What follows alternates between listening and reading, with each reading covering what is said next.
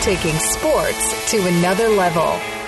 Welcome to Rich Take on Sports, the sports podcast with life, exploring the latest headlines and going behind the scenes with in depth interviews, hearing personal stories and the impact of sports in their lives. Here's your host, Richmond Weaver. What time is it? Yes, this is Rich Take on Sports. I am your host, Richmond Weaver, and glad you're listening through whatever format that might be. And thanks for being an investor by investing your time to listen. Back with you again and back at it with episode number 15.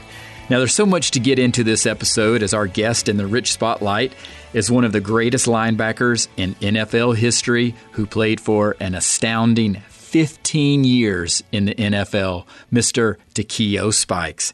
Now, just to make sure you don't miss anything, please check out our website, richtakeonsports.com. There you can find the latest episodes of our podcast. You can listen to any that you might have missed, and there you can also easily subscribe through whatever platform you prefer from there. And don't forget, you can also connect with us through social media as well from our website, Twitter, Instagram, and even Facebook. Facebook.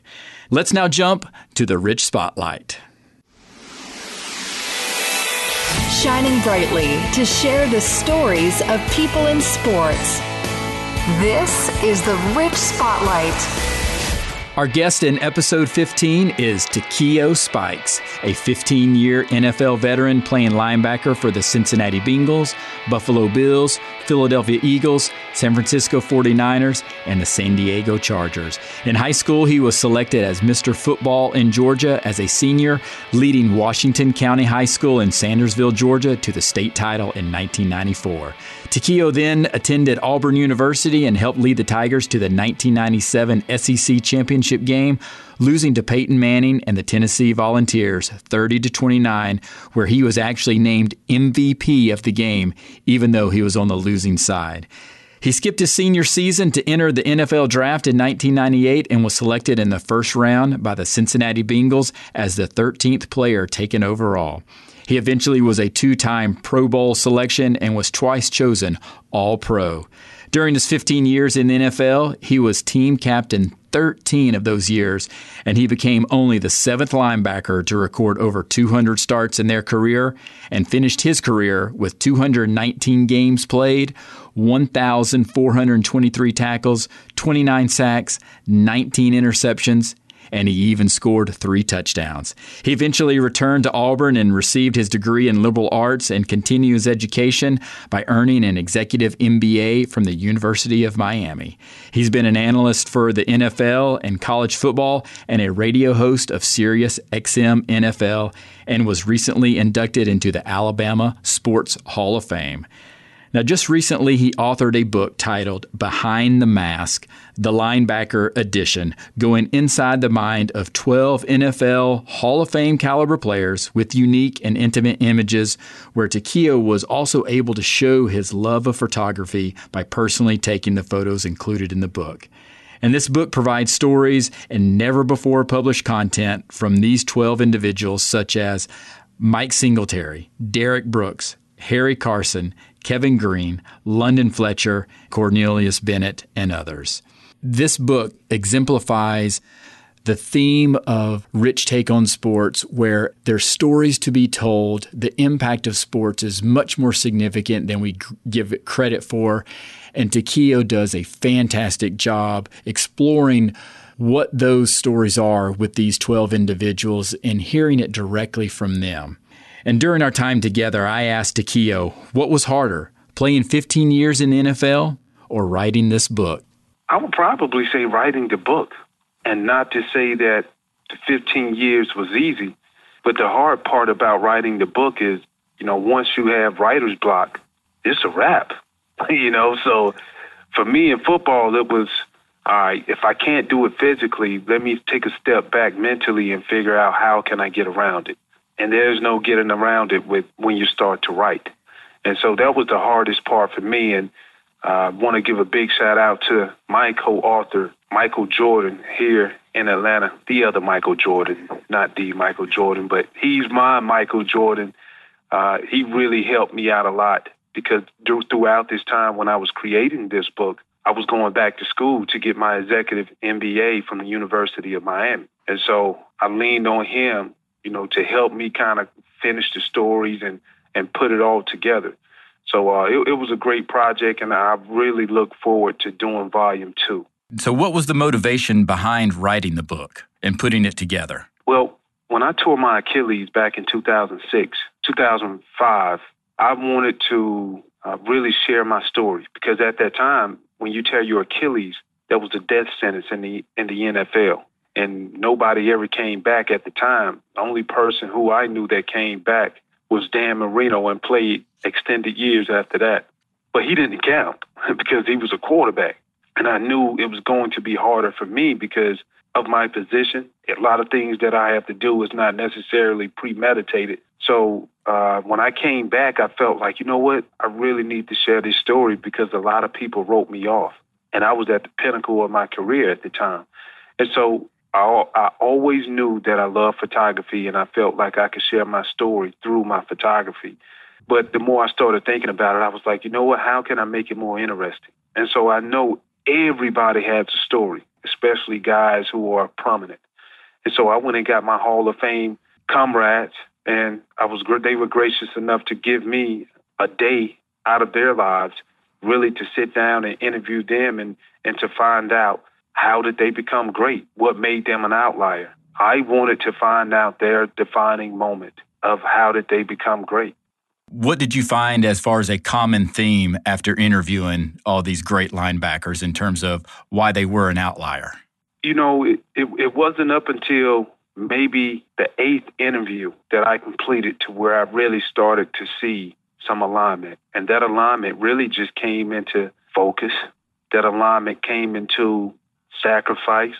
And more importantly, that alignment really shown where it came through and then it showed up as willpower. All of these guys just took time to really sit back and evaluate their circumstances, even when they didn't realize it. A few didn't realize it. And they said, I'm going to do something that I've never done before. And they locked in, they had to focus. They made a sacrifice by deciding not to hang out with certain friends. They made that sacrifice by the saying, in order for me to to achieve something that I never have achieved, I have to do something that I've never done before. And that is exactly what made these guys different, you know, on top of the fact that the good man gave them athletic ability.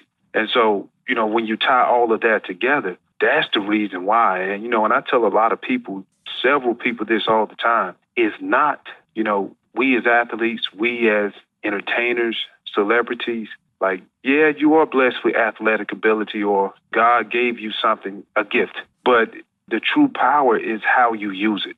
And all of these men, they dug down deep and made that sacrifice, made that commitment to greatness to achieve or attain something that they never had before. You fall right into that same category, Takeo. So started somewhere. So let's hit the rewind button and go all the way back to your childhood growing up in Sandersville, Georgia, and what drew you to sports and how you became involved in sports? I have two older brothers. My brother, who is closest to me, he was very, he was the guy who was competitive. He liked to play sports. And everything that he did, I wanted to do. I was younger. Of course, I was smaller. And whenever I wanted to go play basketball, because I was smaller, you know, it was always, okay, you got to get next in. Well, you have to get next. And this one particular time, we didn't have enough people, or we had more than enough people to play basketball, and other guys were complaining about, well, let's play football so we can get more people on at the same time. And, you know, for me, one of my defining moments growing up as a youngster was just playing football in the street. And if you get out of out of bounds was the sidewalk. And so I remember catching the pass in the street, tiptoeing, emulating what I saw on TV on that Sunday from the NFL. And just the gratification that when the guys saw that, they turned around and said, Takeo, man, he really can play football. And for me, that little comment really just kind of kick-started everything off for me. And what was your favorite sport growing up? Well, I love to. I, I used to love to play basketball, but football. And, and the reason why football was it gave me an opportunity to take my frustrations, my anger out on guys. And I realized that was the only time that I can really hit somebody and not get in trouble for it. exactly. And so, what were those frustrations then? You know, one guy thinks he's better than me, or a guy who likes to run his mouth all the time, but I wanted to, to see how much heart he had. And so for me, it was like, all right, if you want to keep talking, I'm going to see how much you love this game.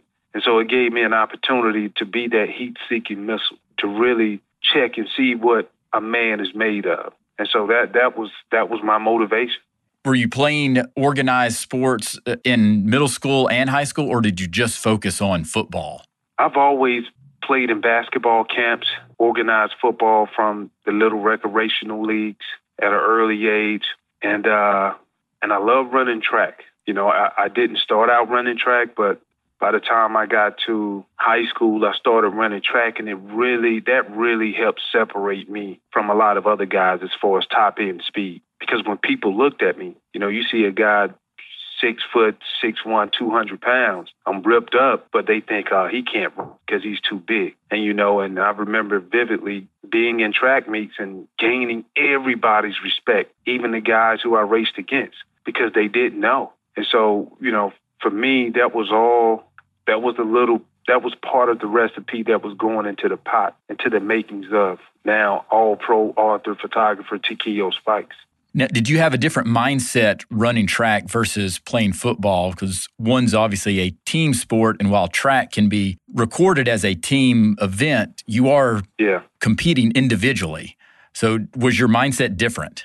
Well, yeah, the mindset was different, and it was different because I never looked at it as pressure. Yeah, I was nervous, I had a little anxiety, but at the end of the day, it was really no pressure at all because I felt like they don't even expect for me to even compete. And so when I knew when I took that track, it gave me an opportunity to go out and and uh, really just open eyes. I wanted people after they saw me perform or after they saw me run, I wanted them coming back into the school at the beginning of next week saying, "Damn, Spikes, I didn't know you were that fast." And so for me, that was that was my deal.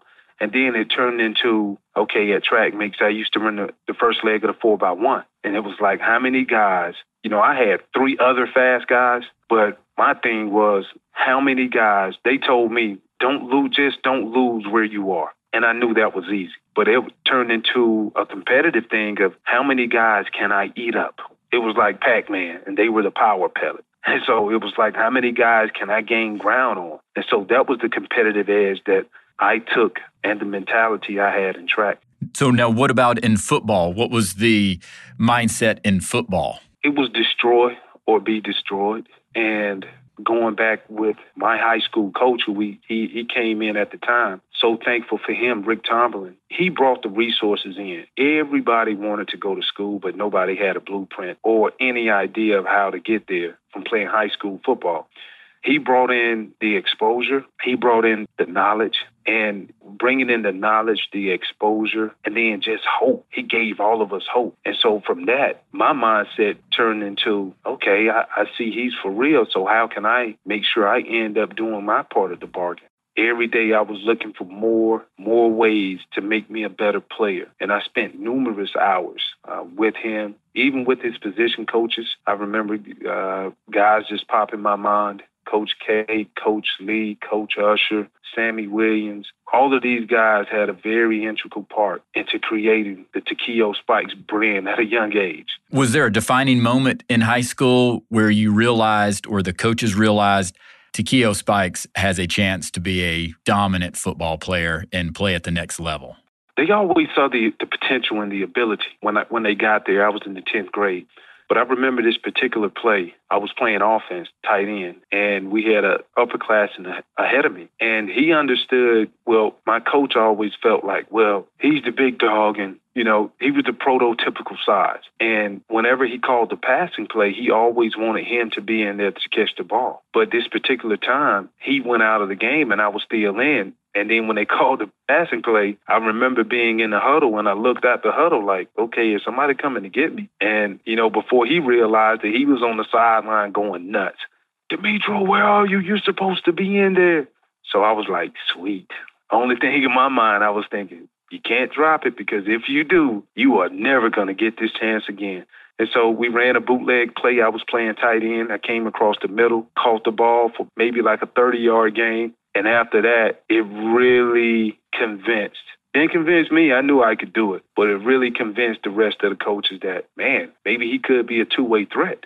Okay. And then, so did you become a two way threat for the rest of your time in high school? I did. I, I ended up, to be honest, I could have went to college playing tight end. My senior year, my last year in high school, I want to say I had 41 catches, 19 of them were for touchdowns, 800 yards receiving. So uh, it, it was I dominated, you know, from that point. But I it was fun, you know. It, it, it was fun because, like if I got the ball, uh, I can go up and, and, and make magic happen and, and dominate guys and instill fear into guys who were scared to tackle me. And also uh, just show people that I was a very good athlete to where I could play both sides of the ball. So now you're starting to get recruited, obviously. What was that recruiting process like, knowing that, hey, this is my ticket to college? The process was fun. I was recruited damn near by every school in the nation. And, you know, for me, I wanted to play major collegiate football in a great conference. I went on several visits Florida State, Auburn, Tennessee, Georgia, and I committed to Florida State. And I think the reason why I didn't go is because the same guy who played on my high school team, who I looked up to, he went to Florida State the previous year. And so for me, it was how do I make a name for myself? That was one. And then two, the opportunity that Auburn really had, it was, I mean, it, it was a no brainer. I felt good about the school. It reminded me a lot of how I grew up, just a small town feel. Everybody has love for each other. And so that was real, real good. And so for me, going through that process, uh, it was fun because everybody was trying to out top connect school as far as saying how great you are or how great you're going to be. And so for me, I really had to take a step back and really look at it from the long term longevity. You know, where do I want my legacy to be? I was smart enough to know at a young age that you know, just being a senior in high school, trying to evaluate evaluate where I want to go. It was all about how can I set myself up to go into the NFL? Who do they have now, and what's the buzz? And you know, when I looked at Auburn, it was they went 11 and 0, 9 1 and 1. And when you talk about Auburn football, nobody really could give you a household name on the defense side of the ball. It was all about offense, even though they played great defense. And so I felt like I'm the guy that they're waiting on, and I'm going to be the guy. And now you make that transition, you get to Auburn. What was the difference that you immediately saw from high school football to now top level SEC football? The speed of the game. The speed of the game was, it was like, whoa, all of these guys can move.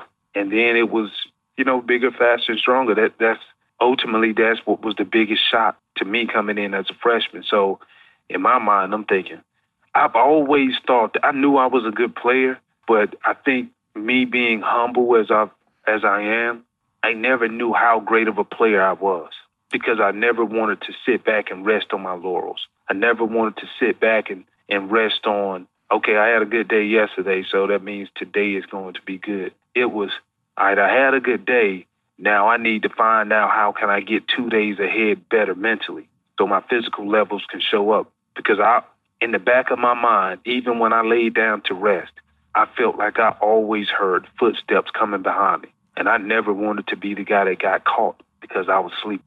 So, do you feel that that kept you motivated, that almost fear of getting caught? Yeah, that kept me motivated. And I never wanted to be that one and done or he's a bust so it was important for me to not only come in and get to gain the respect of my peers, uh, but I wanted to come in and show people that I'm legit. I'm here to stay. And when did it become a reality for you in terms of I'm going to play at the next level, the NFL? I'll be honest with you. As a youngster, I love, love, love pro football. I never took the time to sit down and watch an entire game of college football that's how infatuated I was with the game of the NFL. Like I just loved it. And um, you know, for me, when people ask how was it playing in the NFL, I tell them it was a childhood dream that came true because that's something that I always wanted to do. It was something that I always aspired to be. And I can truly say I, I lived that dream. I lived it. Now, who did you look up to growing up? You know, the players that you wanted to be like in the NFL? Well, when I was a youngster playing in the recreational leagues, you know, the guy who really jumped out to me was Walter Payton.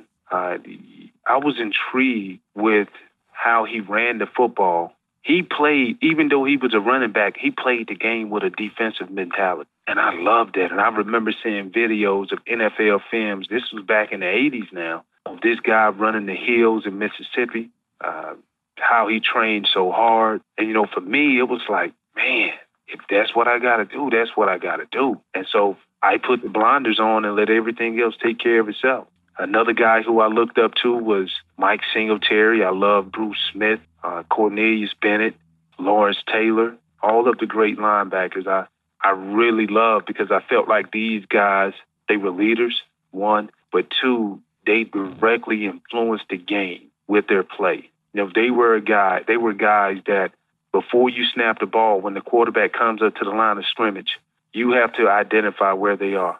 And once I figured that out, I made up in my mind to be that guy that they will have to identify. And what about a particular team, or did you have a few teams that you liked growing up? I love the Buffalo Bills just because they were on TV all the time.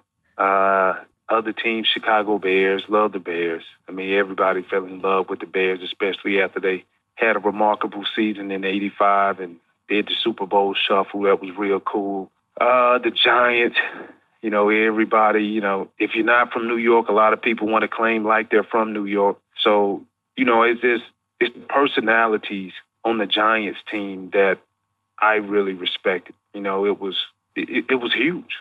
It was huge, and it was great for the for the game of football. So now walk us through the decision of deciding to leave Auburn early to enter into the NFL draft. Why did you do that? It was several reasons.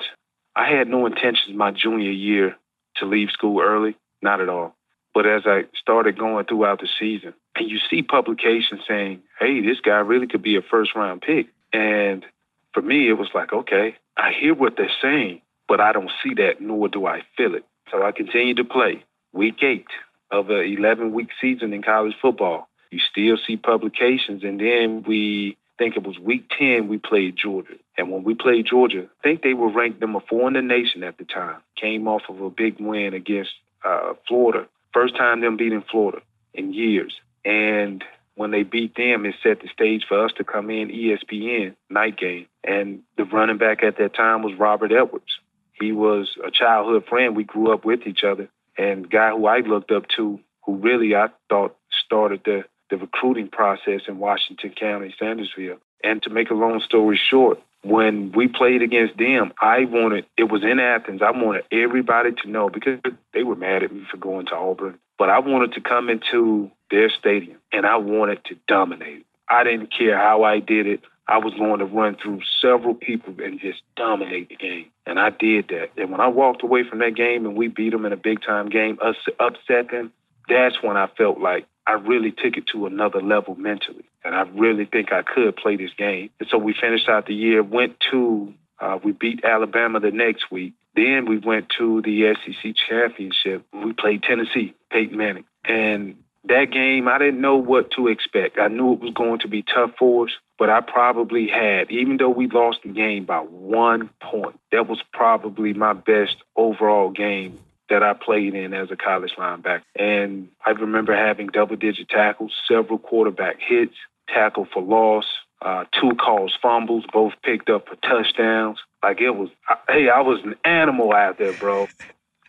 yeah, and in fact, you were named MVP of that game. How crazy is that? You lose the game, you're named MVP. And after that game, it was like, I really think I could play in the NFL. But then we came back and played in the Peach Bowl. And after playing in the Peach Bowl, uh, I had a very good game, had an interception to seal the game to make to ensure that we won the game. And after that, I knew I was out because I knew that was Dameyune Craig last year. And for me, as much as you, you know, you want to think that I, you control everything as an individual player playing football, you don't. And if you don't have a quarterback, you don't have nothing. and I knew Dameyune Craig was leaving, and I knew it was going to be just a, a how can I outdo? You know, what is it left for me to do in college football? You know, I know that I wanted to win the Butkus, but at the end of the day, I realized that was my first dose of politics.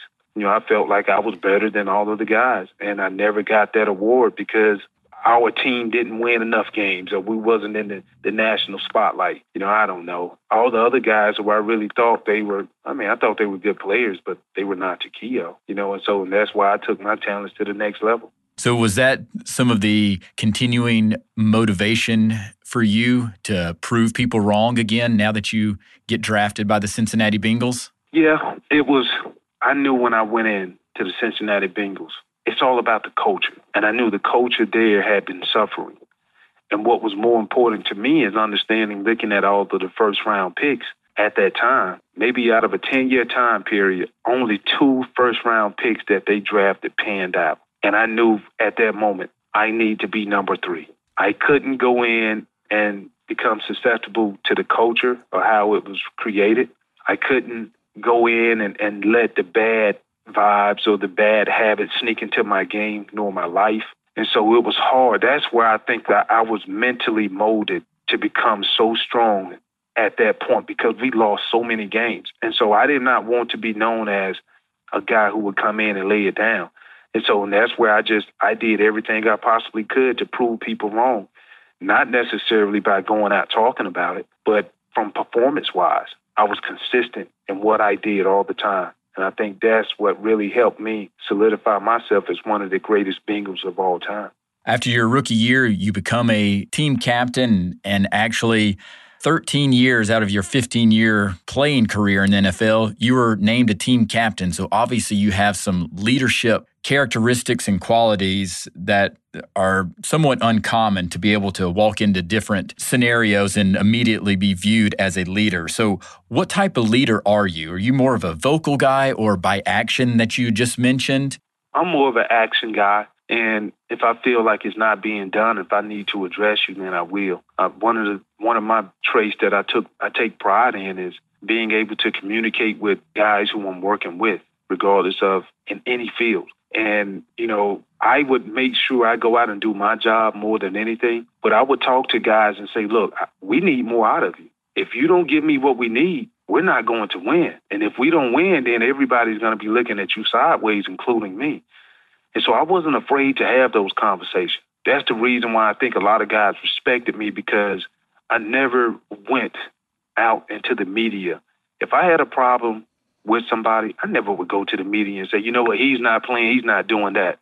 I always felt like that was that was chump change, man. That's low hanging fruit. Why would you do that? You know, nobody respects that. Maybe that person don't even he doesn't know. And so for me, I took pride in taking time and say, hey, I need for you to pick your game up right now. And then if they continue to play at a bad level and didn't put in the time that I thought they needed to throughout the week because we see each other every day, then I would go to a bigger level and say, and call that person out, not necessarily to the media, but I would call them out in front of our teammates. And nobody, every nobody wants to be disrespected in front of their peers. But I didn't see it as disrespect. It was the fact that you didn't respect us enough so if you don't respect us, then I got to make sure that you understand that.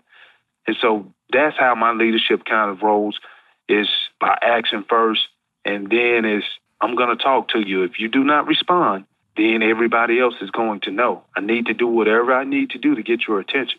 Now, where did you develop those type of leadership qualities, or where did you learn those? Uh, from my mother, my father. You know, is I love him to death. Love them, love them, love them. because how I grew up, as much as we want to make this world black and white as far as decisions and saying, okay, well, let's be on a certain side of the fence. In my mind, I thought that's how life was because in my household, it was either you do this or you don't, you know, and it wasn't too much negotiations. It was, if you want it, this is what you got to do. If you don't want it, don't do it. And if you don't do it, I'm going to call you out about it and I will ride you. And, you know, once that accountability was set, but more importantly, my follow through really came from just seeing my parents operate in and out throughout their day. My mother, she was a school teacher for 32 years. Uh, my father worked in a chalk mine here in, in Middle Georgia. When you look at it overall, I really, really looked up to them because ultimately kids only remember maybe 60 to 80% of what you say, but kids, oh, they're going to remember 100% of the things that you do and that they see. And so they get they left me a perfect example of what grind means. They left me a perfect example of what it means to take your talents to the next level and not be denied. You know, and so and for me, that was all of that really kind of formulated how I think and who I am. When you're playing in Cincinnati, your your father passes away and you dedicate the rest of the season and ultimately the rest of your career to him. So what type of relationship did you have with your dad and just the impact of your dad in your life? Can you describe that? He was a man's man. He was a pro's pro if he said that he was going to do it, he was going to do it. Um, the thing that I remember about him most is even though he was dealt several cards that wasn't favorable, he will address it, but he never would just crutch or use it as an excuse. You know, he, he took pride into, all right, I don't like it. This is how I'm going to change it. Boom, I'm finished with it. Let's go. And then he was just, you know, he was focused. I remember several times during Christmas, I was thinking he was coming home to be able to bring me a go kart. you know, that was one of my Christmas lists. And it was on my Christmas list. And I remember seeing him get off work at seven in the morning. And I'm thinking, I right, pull off the go kart off the back of the truck. And he walks into the house. And I'm just looking like, all right, you, what's up on this on this go kart? And he was like, Merry Christmas, son. And I was like, Daddy, where's the go kart? He was like, Well, let me tell you this. You see the lights on in the house? I was like, Yes. You see the TV on? Yes, sir. You see the games you like to play? Yes, sir. Well, if you like those, the reason why I wasn't able to open gifts with you guys last night at midnight for Christmas is because I had to work to provide these things. Now, if I go out and get you a go kart, then you're not going to have games. You're not going to have the lights on in the house. And it's a lot of other things if you want me to keep going. And so from that point, I understood priorities just from that simple lesson. I hated it, but I understood it obviously that's very impactful uh, learning a lot from your father and you continue playing in cincinnati but you ultimately decide to leave cincinnati. What was the thought process of not re-signing with cincinnati? I wanted to go to the next level. I wanted to have an opportunity to win to make sure my legacy is uh is really like a staple. I wanted to become that household name regardless of whatever. I wanted to be a champion so that's the reason why i left and went to buffalo uh, for my next four years do you have any regrets from leaving Cincinnati? No, I, I don't have any regrets uh, because I made it clear that you know Marvin Lewis came in as the head coach, and I told Marvin I was like, Marvin, I know you're a great coach, but I don't think that Mike Brown would give you enough control to be able to change the coaching. And so that was the decision that I had to make. It was the best decision for me. And so that's the reason why I left. Uh, obviously, he's done a great job. He's back on the hot seat, if that's what a lot of people want to call it, but he's a great coach. Then from Buffalo, you spent some time with the Eagles, a short period of time, then the 49ers, and then the Chargers out on the West Coast. So, where do you feel that you enjoyed your career the most? Well, it's different. I, I really enjoyed playing in Buffalo because I understood the fans would take their last piece of money to come out to be entertained by us. I felt like if you could do that, then I want your experience to be lovely. So you can come back and support us. And so um, I appreciated that because it had a high school feel when you played in Buffalo. I like playing in Philly, even though it was a one short time year, but it was fast. It was like a fart in the wind, man. It went by so fast. Now, the best city that I played in, I would probably say San Francisco uh, because it gave me so much more diversity, different ethnic groups, and it, it really opened your eyes up to the West Coast. The West Coast is totally different than the East Coast and the South. And so, you know, I, I embraced that. I enjoyed it, made great relationships, and I enjoyed playing out there with so much history that comes from that franchise. Great times there. And then, you know, San Diego, well, San Diego. You everybody knows what they're going to get in San Diego. Great weather, not too hot, not going to get really cold. It's always going to be even keel. Uh, the thing that I really hate, I really wish just from the West Coast side that we could have won more games in San Francisco because I know how the city can be when they have winners out there on the football field. And does it still haunt you that you weren't able to play in a playoff game in the NFL? I wouldn't say it haunts me. I mean, I look at it, there's nothing I can do about it now, so I'm not about to kill myself over it or even think about it. But I mean, it's definitely a wish. I definitely wish I could have played in one. Uh, but, you know, I look back at it overall, I have to take out, well, what did you do good to ease the pain? I think it's pretty damn awesome to know that for me not to even play in a playoff game, to be nominated captain 13 out of my 15 years, then to become a household name in football in every household. People know Takeo Spikes, and I did it the hard way. 16 games, going through 2 and 14 seasons, going through 6 to 10 seasons, going through 4 and 12 seasons, and I never quit. I never, ever quit. And I never, ever let that bad culture get inside of my DNA. That's what I'm most proud of. Were there times, though, that you were struggling with the thought of, I've worked hard, I'm done?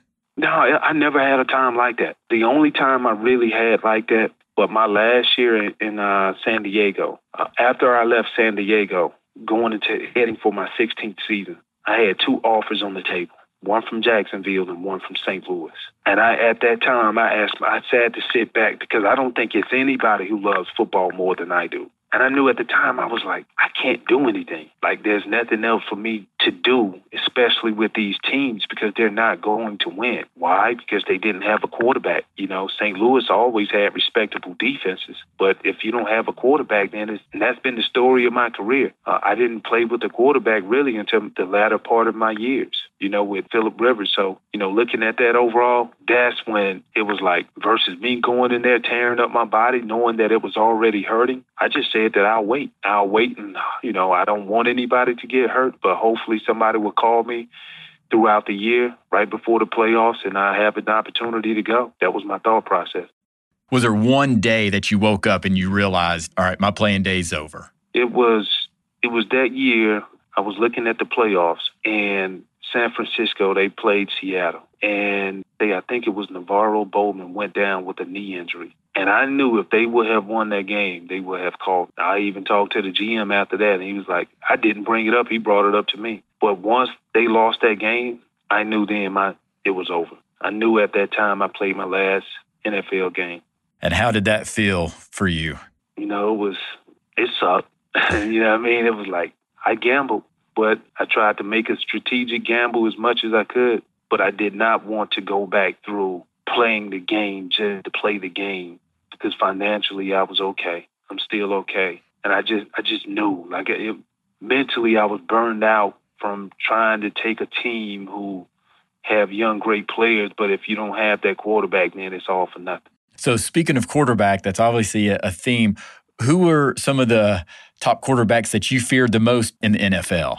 Uh, Brett Favre, John Elway, Tom Brady, uh, Peyton Manning, all of these guys, they, you know, what made them so tough to play against is that if they kept it close, and if it comes down to a last minute drive, it's a strong chance that the percentages weigh heavily on their side just because they're able to understand and think and be able to lead their team. That's what I appreciate about those guys more than anything.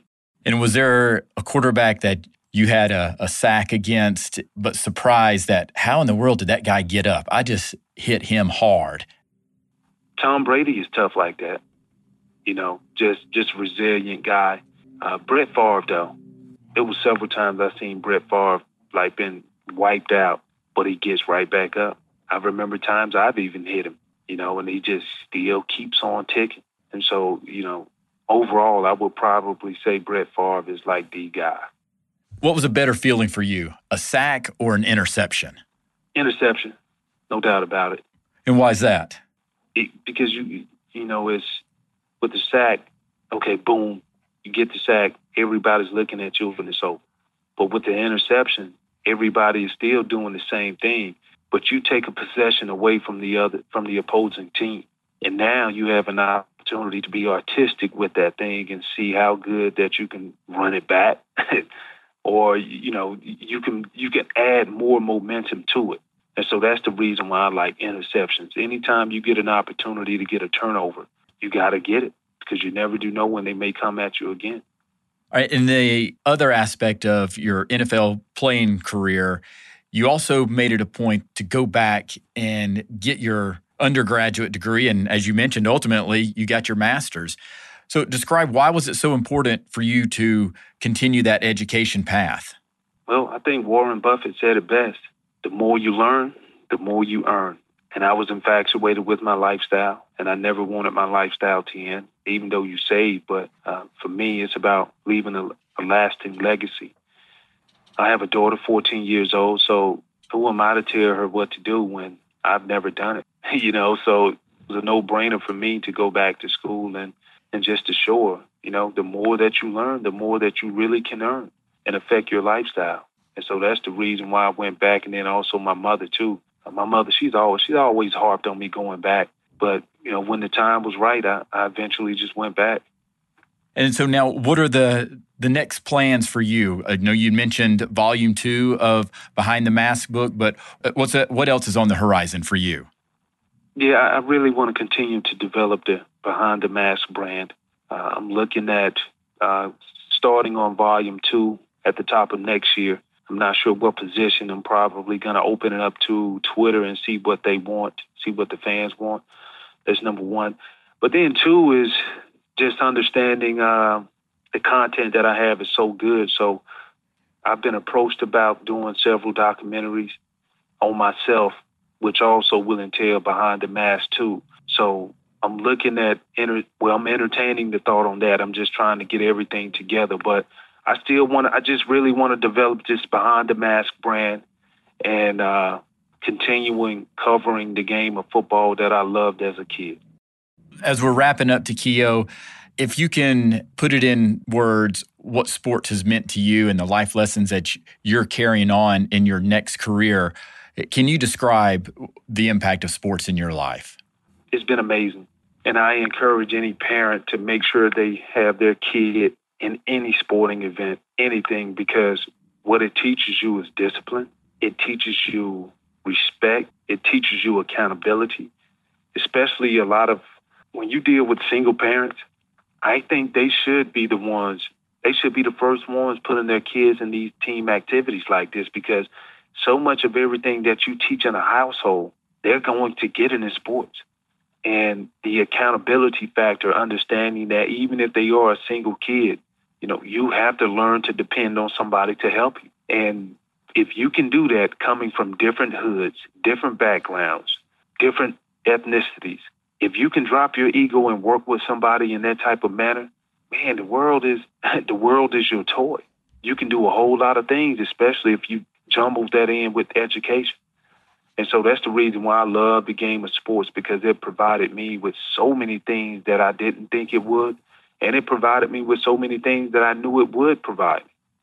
You know, so uh, I truly encourage people to have your kid in, in some type of sporting activity to where they can really see what it means to have a teammate. Or in the business world, it translates over to, hey, he's one of my colleagues he's one of my, my team members who's helping me fulfill this project.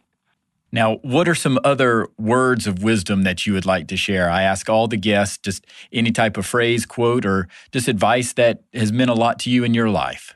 I think one question that I leave everybody with, so many I have, but I would say one thing is if you are what you have and what you have gets taken away, then who are you?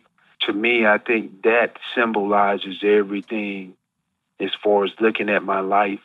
That's what I've been grinding for because I never put as much as it looks like it. I never put all of my eggs into one basket with football, but I understood that football is something I did to use as a platform to get other things that I wanted in life. And I understood if that was taken away from me, I'm I'm okay. I'm still Takeo because I was taught the principles of the game and learning how to interact with people and learning how to work with people.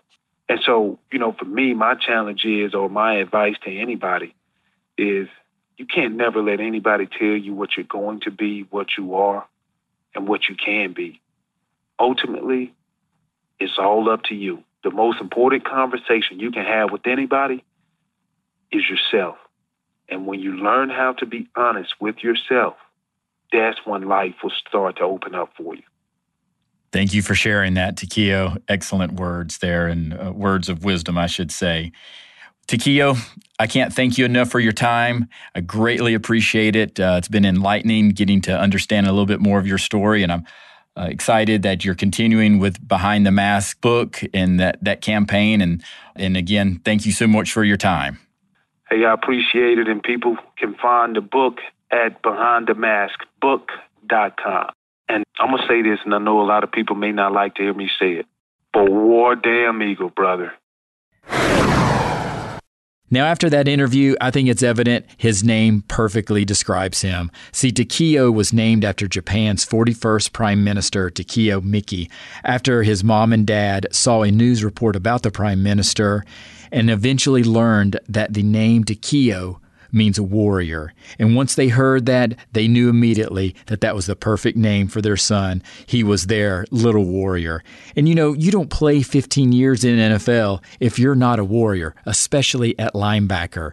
The average career in the NFL is three years. Takeo played a remarkable 15 years, five times the average. That's just absolutely insane. Again, especially at that type of a position where you're taking a pounding every single game. And that's why his first volume of Behind the Mask book is the linebacker edition. He wanted to make sure and honor those first and share their stories. And I'm definitely looking forward to future volumes. And in some ways, you know, it's a written and visual version of this podcast. It's an opportunity for these personalities who Takeo defines as outliers to share their story so you can see that even though they are outliers, they still go through life just like we do. And I'm hoping to do the same thing with this podcast. So it meant a lot that Takeo would spend time with us and share his story. And now don't forget, you can find his book at behindthemaskbook.com. Now, time to finish up this episode with the weekly Words of Wisdom keeping encouragement and motivation rich. Keeping encouragement and motivation rich. Let's explore the weekly words of wisdom. This week, our words of wisdom come from best-selling author and chief spiritual officer of the Ken Blanchard Companies, and that is, of course, Dr. Ken Blanchard himself.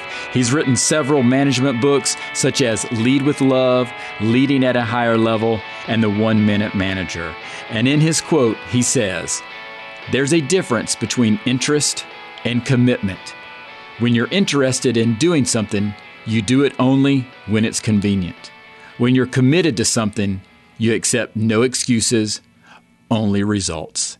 And I think it's evident that all of those individuals that Takeo Spikes outlines in his book Behind the Mask are those type of individuals who are committed and have been committed to something, just like Takeo has been committed. Committed to his playing days, committed to getting his education, committed to his photography and writing books and sharing stories. And that's what I'm doing as well. I'm committed to the podcast and just sharing these stories of individuals. And I greatly appreciate everybody's feedback and listening, and I look forward to more episodes in the future.